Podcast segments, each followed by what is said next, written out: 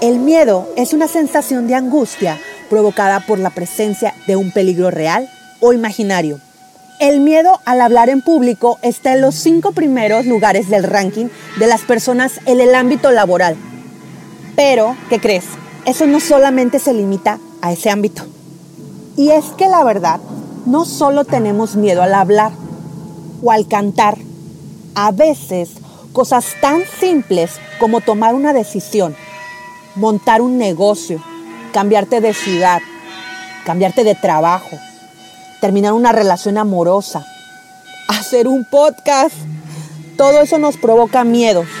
De esas películas, como aquella mexicana de los, de los años 70 que se llamaba Hasta el viento tiene miedo.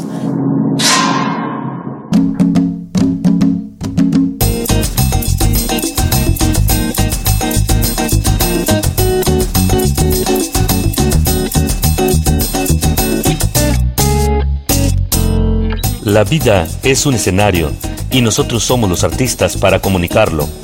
Esto es Comunicarte, un espacio de charlas acerca del arte de comunicar ideas, experiencias y proyectos que están revolucionando y cambiando vidas. Con ustedes, Palomita Cops. Te pido que tengas una mente, oído y corazón abierto para recibir lo que vamos a crear en este podcast. Bienvenidos.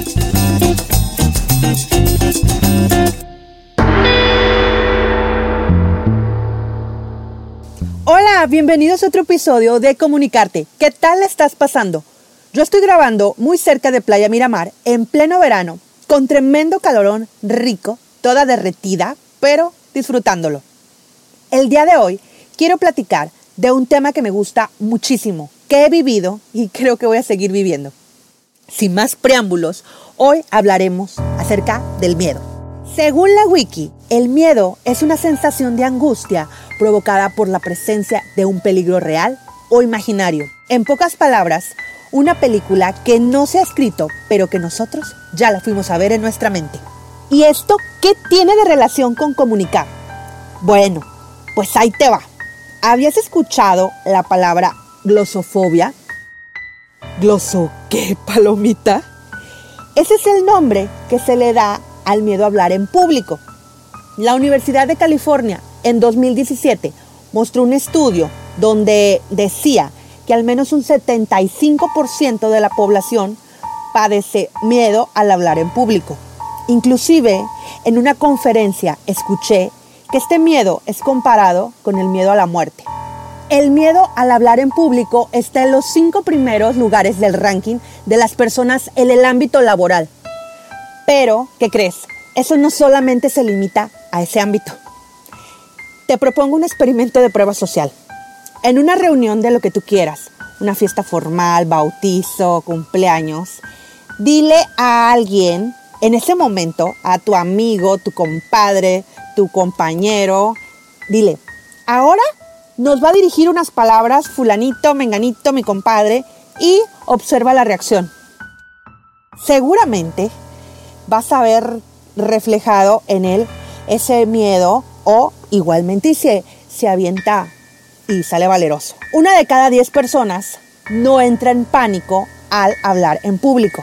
Yo recuerdo en una ocasión cuando estudiaba en la universidad y no se me olvida por nada, han pasado los años y no se me olvida. Fíjate, una chica estaba dando una exposición de clase acerca del instrumento de cuerda que se llama violín seguramente todo el mundo conocemos qué son los violines, ¿no? Bueno, ella estaba hablando acerca del violín y sus palabras exactas fueron en ese momento.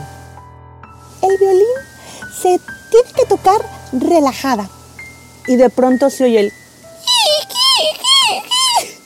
Estaba súper nerviosa. Al violín le salían los, los sonidos todos extraños. Le temblaban las manos. No, no, no. Aquello se veía una película que a todos nos, nos producía ese miedo pues, y teníamos pena por la chica, ¿no? La chica estaba toda hecha un manojo de nervios. ¿Y por qué sería? Ella sí sabía tocar el violín, sabía expresarse, sabía comunicar. Seguro que no era la primera vez que daba una clase. Escucha esto. Nuestro cerebro se activa cuando se siente amenazado al salir de su zona de confort. Yo creo que podría ser una explicación simple y fácil de comprender. Te voy a platicar lo que a mí me pasó en una ocasión. Resulta ser que me hablaron de la universidad donde yo trabajo. Esto ya tiene años que pasó. Y me dijeron, Paloma, necesitamos que vayas a cantar los himnos oficiales. El del estado donde yo vivo y el himno nacional mexicano. No inventen. ¿Saben cómo me puse y lo que sentí? Los voy a poner en contexto a todos aquellos que no son mexicanos. Resulta ser que a diferencia que otros países, el himno nacional mexicano no se puede modificar ni se puede alterar. Yo he cantado en otras ocasiones el himno de los Estados Unidos y pues he escuchado versiones diferentes como Whitney Houston o Jessica Simpson en, en soul, en rap, en balada, en diferentes tonalidades, o sea, no hay problema. Pero, ¿qué pasa con el himno nacional mexicano? Este no se puede modificar, ni alterar, ni cambiar de tono, ni cambiar de formas, ni nada. Tiene que ser como lo escribió el autor y sobre todo pues también la música, la música y la letra, obviamente. Yo, de hecho, yo toco o yo tocaba el himno nacional en, pues en piano. Y es mucho más fácil tocarlo que cantarlo. Inclusive yo ya había cantado el himno en ceremonias oficiales, pero esto era una ceremonia con muchísima gente, todo un auditorio lleno. Un día antes no podía dormir pensando y repasando en mi mente, Patria, tus sienes de oliva, y retiembla en sus centros la tierra. Ay no, era una cosa. Hasta hice mi oración en la noche y le dije a Dios, por favor, Dios mío, que no me vaya a pasar como el Coque Muñiz que, que dijo otra letra que no era, no, que a mí no me pase, por favor. Pues yo sabía que si ya te equivocabas en el mero día, te multaban con un número de salarios mínimos. Tan solo investigué un poquito y la ley de derechos de autor en México dice que puede ser hasta 5 mil días de salario mínimo en multas si te llegas a equivocar con el himno nacional. Nuestro himno sin duda es hermoso y obvio que yo no me quería unir a la lista de las personas que le han dado la torre al himno. Bueno, aunque a la hora que tiene poquito que escuchamos a Alex Lora, pues yo digo que sí lo hice bien, no lo hice como el Alex, ¿verdad? Bueno, ya me salí del relato, sigamos platicando.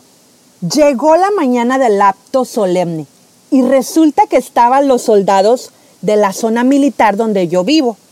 Traían banda de guerra y toda la cosa. Yo me presenté con las personas que organizaban el evento y me mandaron con el oficial que dirigía la banda. En eso me dice, ¿está lista? Y que le digo, sí, medio nerviosa, pero pues le dije que sí, va.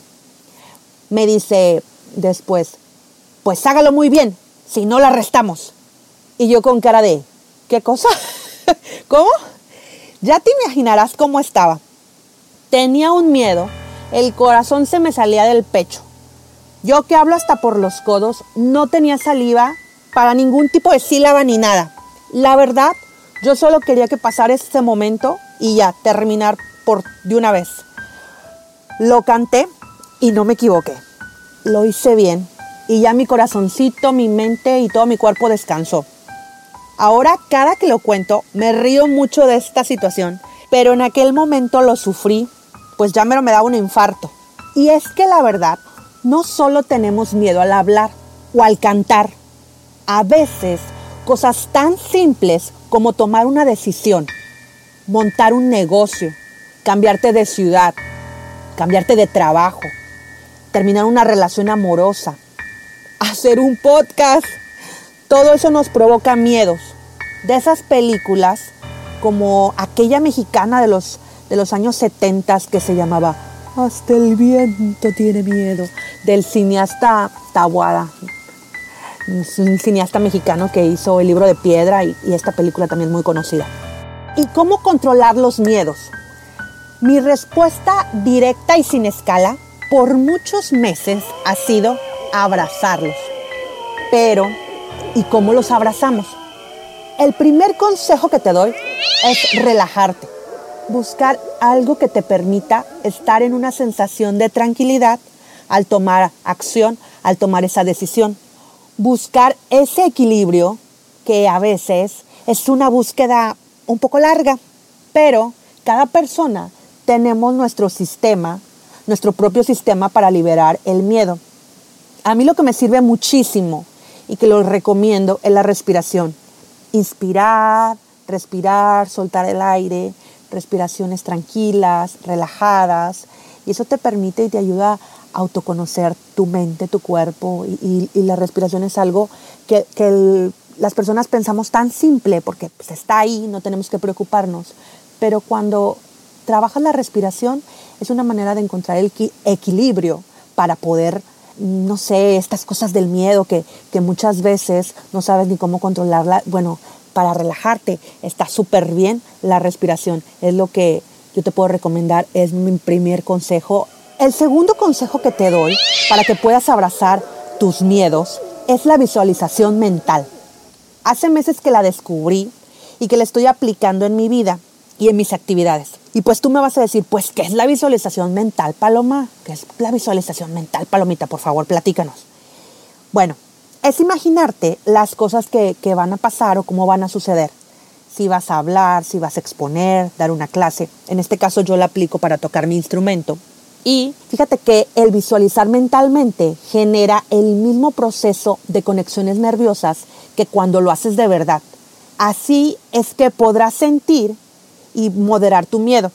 En el libro que estoy leyendo, que se llama eh, mm, Visualizaciones Mentales y para, para músicos, eh, dice que incluso te vistas de la manera que te vas a presentar. Otro de los tips que te, que te dan es acerca de practicar, visualizar con, cosas que te puedan llevar a todos los sentidos. Eh, puedes visualizar antes de tu presentación que vas a comerte una mandarina, desde el proceso hasta cómo huele la mandarina, cómo suena cuando la abres, la, le quitas los gajos, todas esas manipulaciones en todos tus sentidos eh, visual, auditivo y kinestésico, eso puedes usar para relajarte. La visualización mental es muy buena y te la recomiendo como segundo consejo para abrazar los miedos. Y el tercer consejo que te digo, que quiero compartirte, es que hagas las cosas. Lo que vayas a hacer, hazlo. Que acciones. No te quedes con la sensación de la película que nunca se hizo que solamente te la imaginaste en tu mente y te provocó ese miedo. Si no haces las cosas, ¿cómo te enriquecerás? ¿Cómo crecerás personalmente? ¿Cómo crecerás laboralmente?